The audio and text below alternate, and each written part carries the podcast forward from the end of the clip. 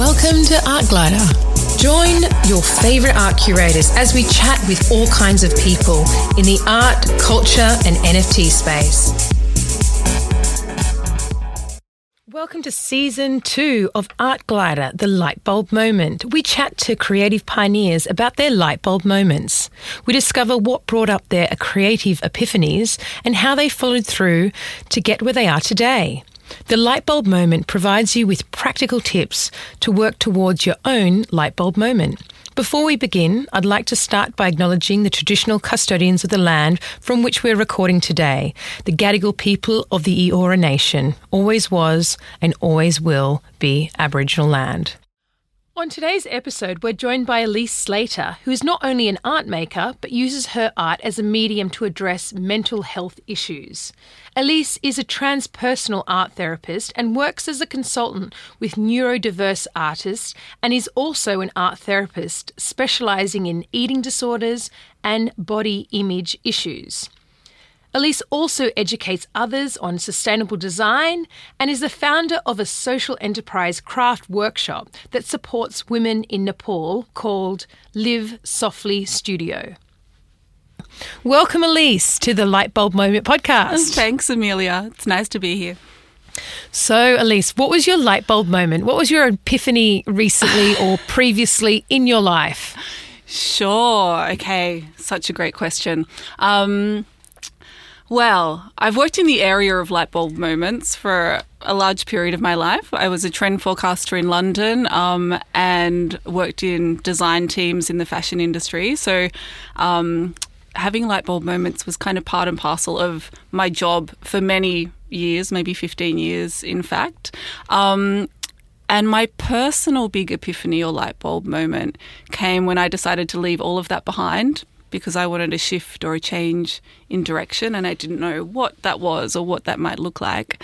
Um, and so it sounds a little cliche, a little eat, pray, love, but I took myself off to India for three months, as you do, um, and ended up in a Buddhist retreat, a silent 10 day Buddhist retreat on a hill in the north of India for 10 days, um, where I didn't have access to internet, contact with any of my friends. All of those things were taken away from me. Um, and what can I say? But like, I guess both the Buddhist teachings and the meditations um, created sort of a, a, spaciousness or a step outside of my everyday life that I'd just kind of been, you know, on autopilot to some degree, running through. Um, so on this mountaintop in India, um, I was had almost stepped out of my life and could see it with new perspective. Um, and yeah, that I had epiphany after epiphany, and it's where both the idea of becoming an art therapist was born, and also, as you mentioned, my um, project with women in Nepal working on um, craft products to support them. Both of those sort of serendipitously happened while I was in India so that was a big turning point mm, for me in my life. You. It was a big year, really and big it's year. continued from that point. It's been the light bulb moment that keeps on giving. Oh, incredible! And can you tell me about the art therapy work you do? What mm. What are some of the challenges, and how is this approach to mental health uh, innovative? Yeah, well, um, I guess my own my own experience of sort of therapy um, and therapies when I was a young person, and the limitations of those, the very clinical models, led me to feel there was really space for a more creative, imaginative, life giving therapy in that field, and particularly in the field of eating disorders, which can be very medical model, um, follow one size fits all, I guess. So the magic of art therapy is that it gives clients a different way of looking at things it connects them back with their creativity or that inner light or spark, especially if we're talking about light bulb moments. Um, art therapy has is sort of innately designed in some ways to create aha moments or light bulb moments because where someone might be in one channel like repeating the same story in their mind, or also in talk therapy, they might be very used to repeating the same story. By inviting them to engage with different art materials, paint, clay, 3D making other things. It invites them to step outside their everyday narrative. Um, and often they'll have aha moments in sessions where they can either see things more clearly or see things from a really different perspective or through a different lens. So then they might create something, not always knowing exactly why, and then they're invited to step back and look at the artwork and make their own meaning from it. And often you'll see that little light bulb moment in a client or in group therapy where little realizations or truths drop into place. And I think just linking it back to the topic of today with the light bulb moments, that yeah taking time to step outside your everyday experience creating the space to look at something from a new angle or perspective is um, yeah often how those moments are created. Mm, you already answered my question because how is art therapy encouraging to, to light bulb moments? But it sounds like you're actually the enabler in these in these moments where they get to create their own work and then they reflect on their pieces in, in when you're when you're working with them. That's that's, that's true. And the other thing I'll say I think the client the minute someone makes an appointment to come to a therapy session, you know, if someone makes an appointment, you know, they're often hour sessions or an hour and a half session, they're already creating that space to themselves. So just by giving yourself that that time outside of your everyday routine, you know, whether you go to work or whatever your daily routine is, to say, hey, I'm going to go to therapy for an hour next week is creating that spaciousness for those light bulb moments. So I think it's that stepping out of the everyday, stepping into a different space where mm. you hmm. can have a bit of perspective. Interesting. Reflect back because we do that sometimes at the office. We're like, right, let's go for a walk. we went yeah, for a walk. We got, oh, we got blown away. But just getting out and doing something totally different mm. rather than being, you know, in, in front of your computer all the time and, and, mm. and, and, you know, working. And it's like, you know, just getting up and moving and changing their energy. So You're right true. about that. You grew, mm. Did you grow up in a creative environment? Because I'm just seeing if there's actually a trend here with, with everyone that we're getting onto the, our second series of the podcast. If if you're creative and your creative light bulb moments, is that because it's been facilitated from when you were younger, in, in your younger years? Mm. It's not necessarily for myself, but for, for yourself, uh, Elise. Did mm. you have, were your parents creative? Mm. No, if I can speak on behalf of my parents, they'd say I'm an anomaly and they don't know where I got that from.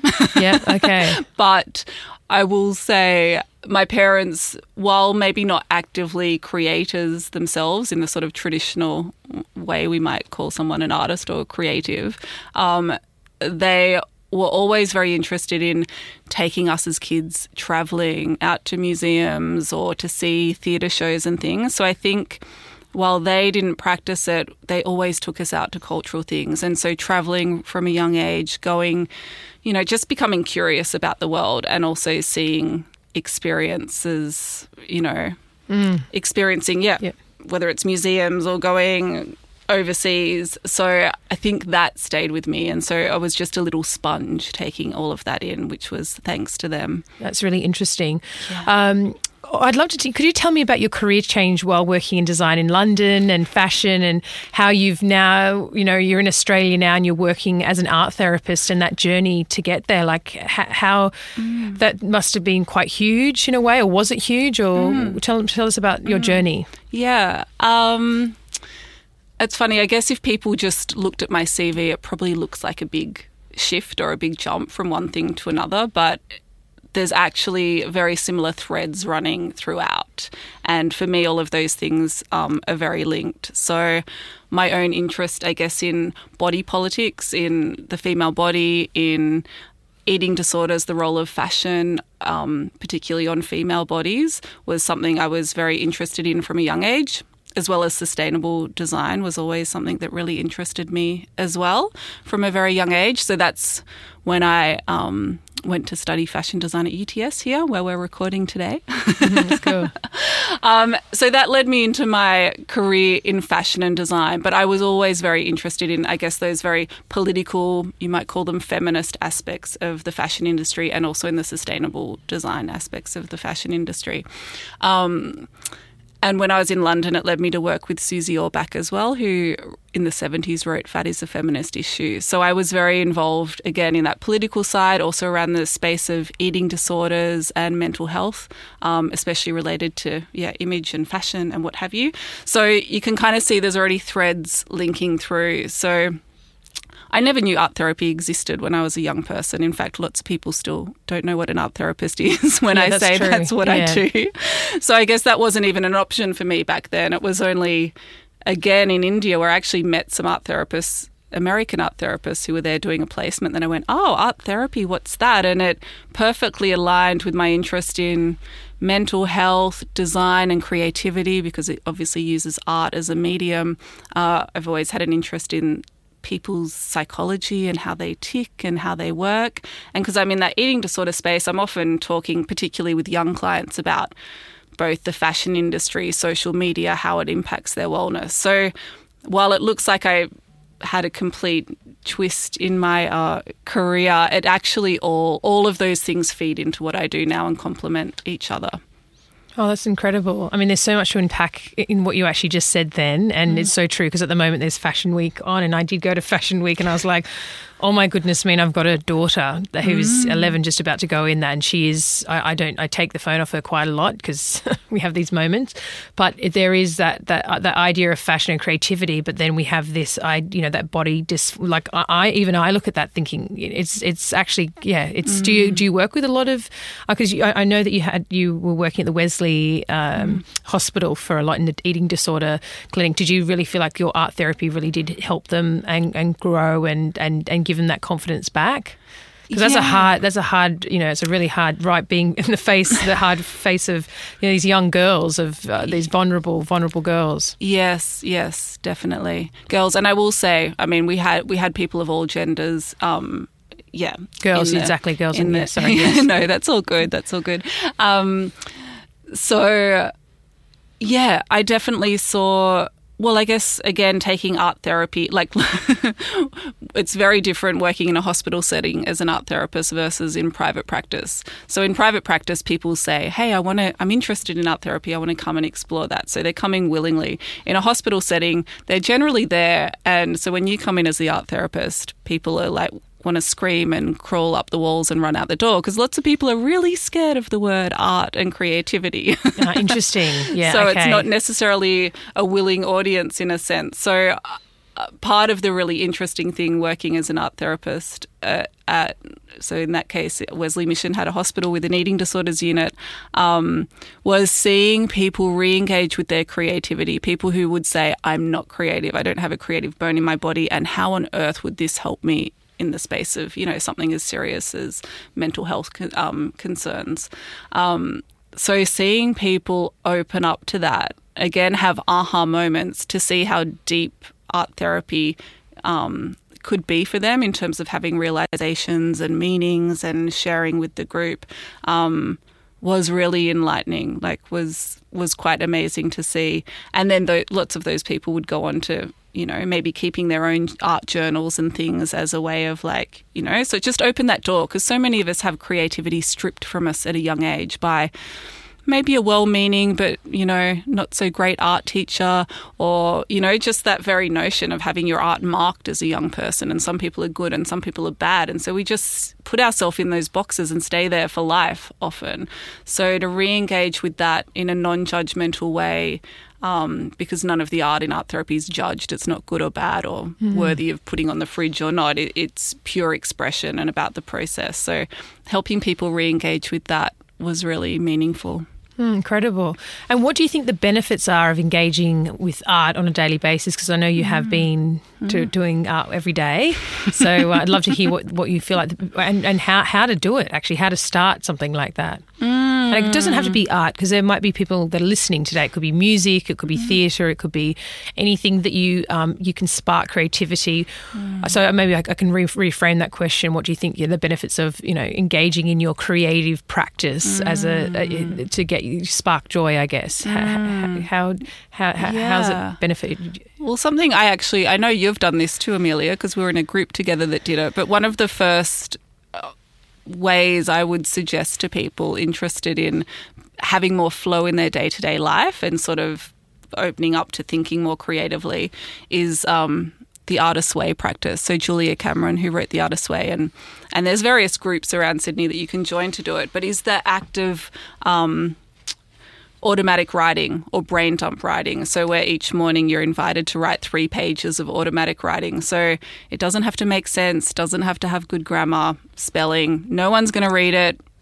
Even you're not really meant to read it again. So, it's each morning writing down three pages of whatever comes to your head as it comes to your head. Might be the same sentence over and over. Might be like, I hate doing this. yeah, yeah. Whatever that is. Um, and usually people will sort of have breakthroughs. So, and I know Julia Cameron also explains it this way that it's getting rid of like the surface level gunk off the top of your head um, and sort of clearing the way for the other thoughts and also for flow to come into your life as well.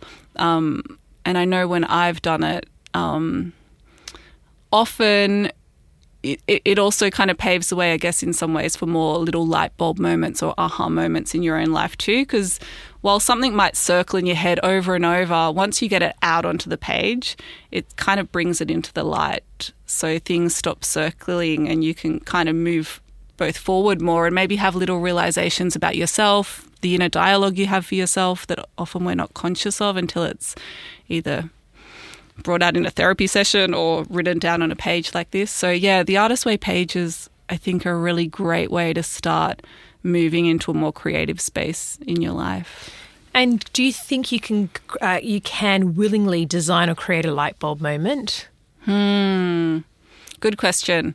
Um, I used to I used to also teach design for a while, and we'd talk a bit about the design thinking process and how you know students in this case could come up with new ideas for whatever products or brands or whatever that might be. Um, and some of the key parts of that were, I think, step one is the curious word. Be curious, research everything, put your feelers out, talk to people, go to things, see what's happening in the world. Um, and particularly if there's an area you're interested in, look at all the aspects of that area. And then step two is step away from all of that. So create that spaciousness, like you said before, with the walk that you take your team on. Like go and go for a bushwalk, take a meditation retreat, um, but consciously step away from all of that information and give your brain I guess, a break in some ways or move into a different. I mean, travel's great for that because it takes you out of your immediate surrounds. Um, because there's kind of an unconscious processing that's happening at that point too. So it's like all the information you've gathered sort of is swirling around in the back of your mind unconsciously. And yeah, they're often the moments then I think that, ah, suddenly you're in the shower and an idea pops up or yeah, uh, or you meet someone who's totally unrelated and they say something and something just clicks. So yeah. Mm, and is it being like reflective? I guess that's it sounds like that those moments of being reflective of once you've got all this information. Yeah, stepping away and looking back with perspective. Yeah, reflecting back definitely. Yeah, interesting. Mm-hmm. And so uh, you've been part of so many programs, um, such as the Changing Bodies, Changing Mind program at Randwick Women's Hospital and, and Women's Circle, run by the studio Live Softly. What is the process of finding ideas for this program? Is there one initiative that sticks out to you, or do you just feel like it, you know, comes up and you've got to sort of it comes out of you? So how does how does that happen? Mm. I think the ideas often spring out of needs. So the Changing Bodies, Changing Minds program um, is something designed by Joe Rockendorfer, so one of my art therapy mentors. Um, and that's a program for 10 year old um, well, it's for 10 year old girls actually, and it's looking at puberty, menstruation, body image, um, and doing that in a group situation with them using lots of art and role play and really embodied uh, things to help them both discuss it, demystify it, make it fun. Um, they can ask all those questions they might be too embarrassed to ask, you know, the adults in their life. Um, so that comes out of a need, right? Like we need to, these things that for a long time had shame around them um, that our young people are struggling with. So it was when two things clash, like so the need and also going, wow, art therapy is this amazing medium that's creative and helps people discuss. So how do we bring those th- two things together and deliver a program that's, yeah, innovative and impactful? Mm, incredible. C- could you, um, you, can you tell us about any up and coming projects you've got on, or what are you what are you working on that people don't know about? What's stirring inside you? What's stirring inside me is another trip to India. oh, well, there you go. Well, maybe uh, you've answered your own question then. Yeah. Um, I must, yes. So at the moment, I mainly work one to one with clients in my art therapy practice that kind of happened, I guess, through COVID. And also, I'd done so much group work. For me, it was just more sustainable to start working one on one with clients. How many clients have you got in one week? Uh, I don't take on a huge client load just because it's actually, you know, emotionally it's a lot as well. So I would only ever see up to 15 clients a week maximum. Yeah, that's um, quite a lot still. I it feel. is a lot. Like, whoa. yes, I might need to cut that back to 12.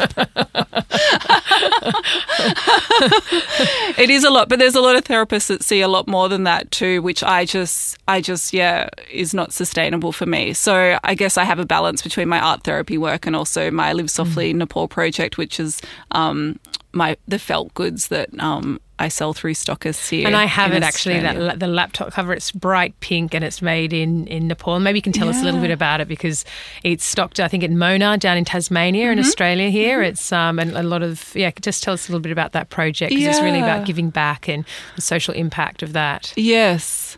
So I sound like I'm such a spiritual groupie at this moment, but that was another Buddhist retreat in Nepal that time. Again, I was had stepped away from that design career and it just happened that a few meters below the monastery that I was staying at was this craft group that um, essentially provide medical treatment, um, care, housing, um, schooling, etc., for people and their families who are affected by leprosy. So they also teach the people who are able to. Um, different craft skills paper making, weaving, um, felting with wool. Um, so I came across them and thought, wow, like, how do I put my 15 years of design, um, education, and knowledge to create something that's sustainable, that the world maybe needs. I didn't want to create superfluous products or things just for the sake of creating more things. Um, so the result, which sounds a bit funny when I say it, but was a wool, uh, 100% wool felted laptop case. So I thought, you know what, it protects something. Um, lots of the alternatives are plastic or polystyrene or synthetic things.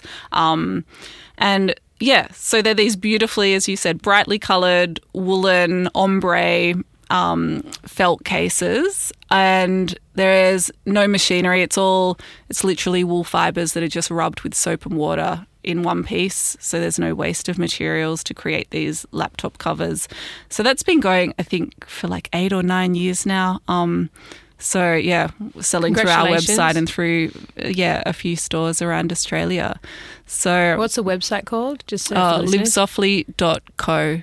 Yeah, so live softly. So it means like tread lightly, live softly.co. Okay, thank yeah, you. Yeah, that's exactly. Oh.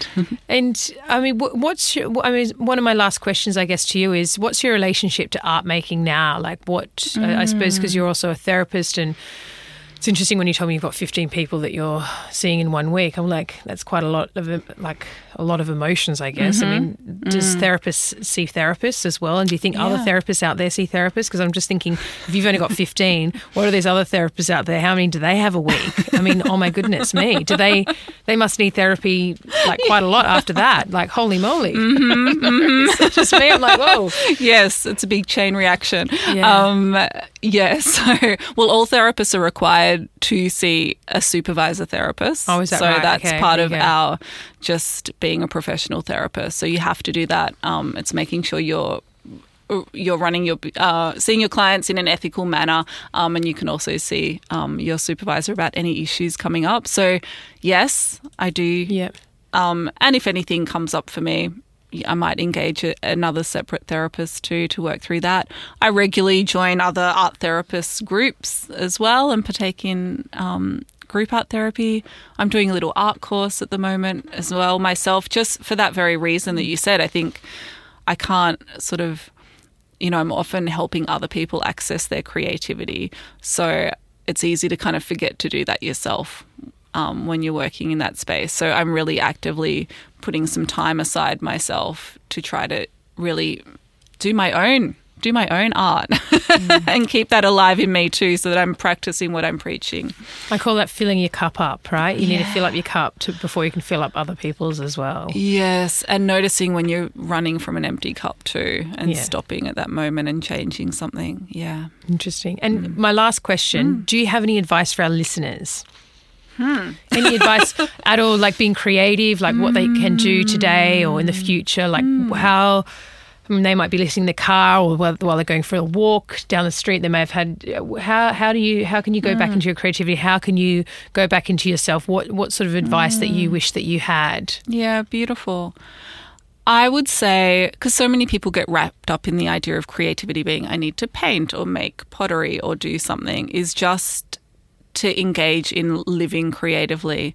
So, whether that's deciding to do one thing this week that's new and different, it might be baking, like making a recipe that you've never made before, because that's an act of creativity. It might be taking a walk and picking a little bunch of weeds or wildflowers on your walk. So, yeah, or just stopping, lying down, and appreciating the clouds and seeing the shapes that you see in them. So, just these little, like, tiny acts of creativity um, to spark a bit more wonder um, in your day and beauty in your day. I think we don't have to get out the paintbrushes or set aside a whole day to do something. So, just, yeah, five minutes of wonder and creativity here and there, wherever you can snatch them. And you are right, beauty is everywhere if you actually start looking for it, right?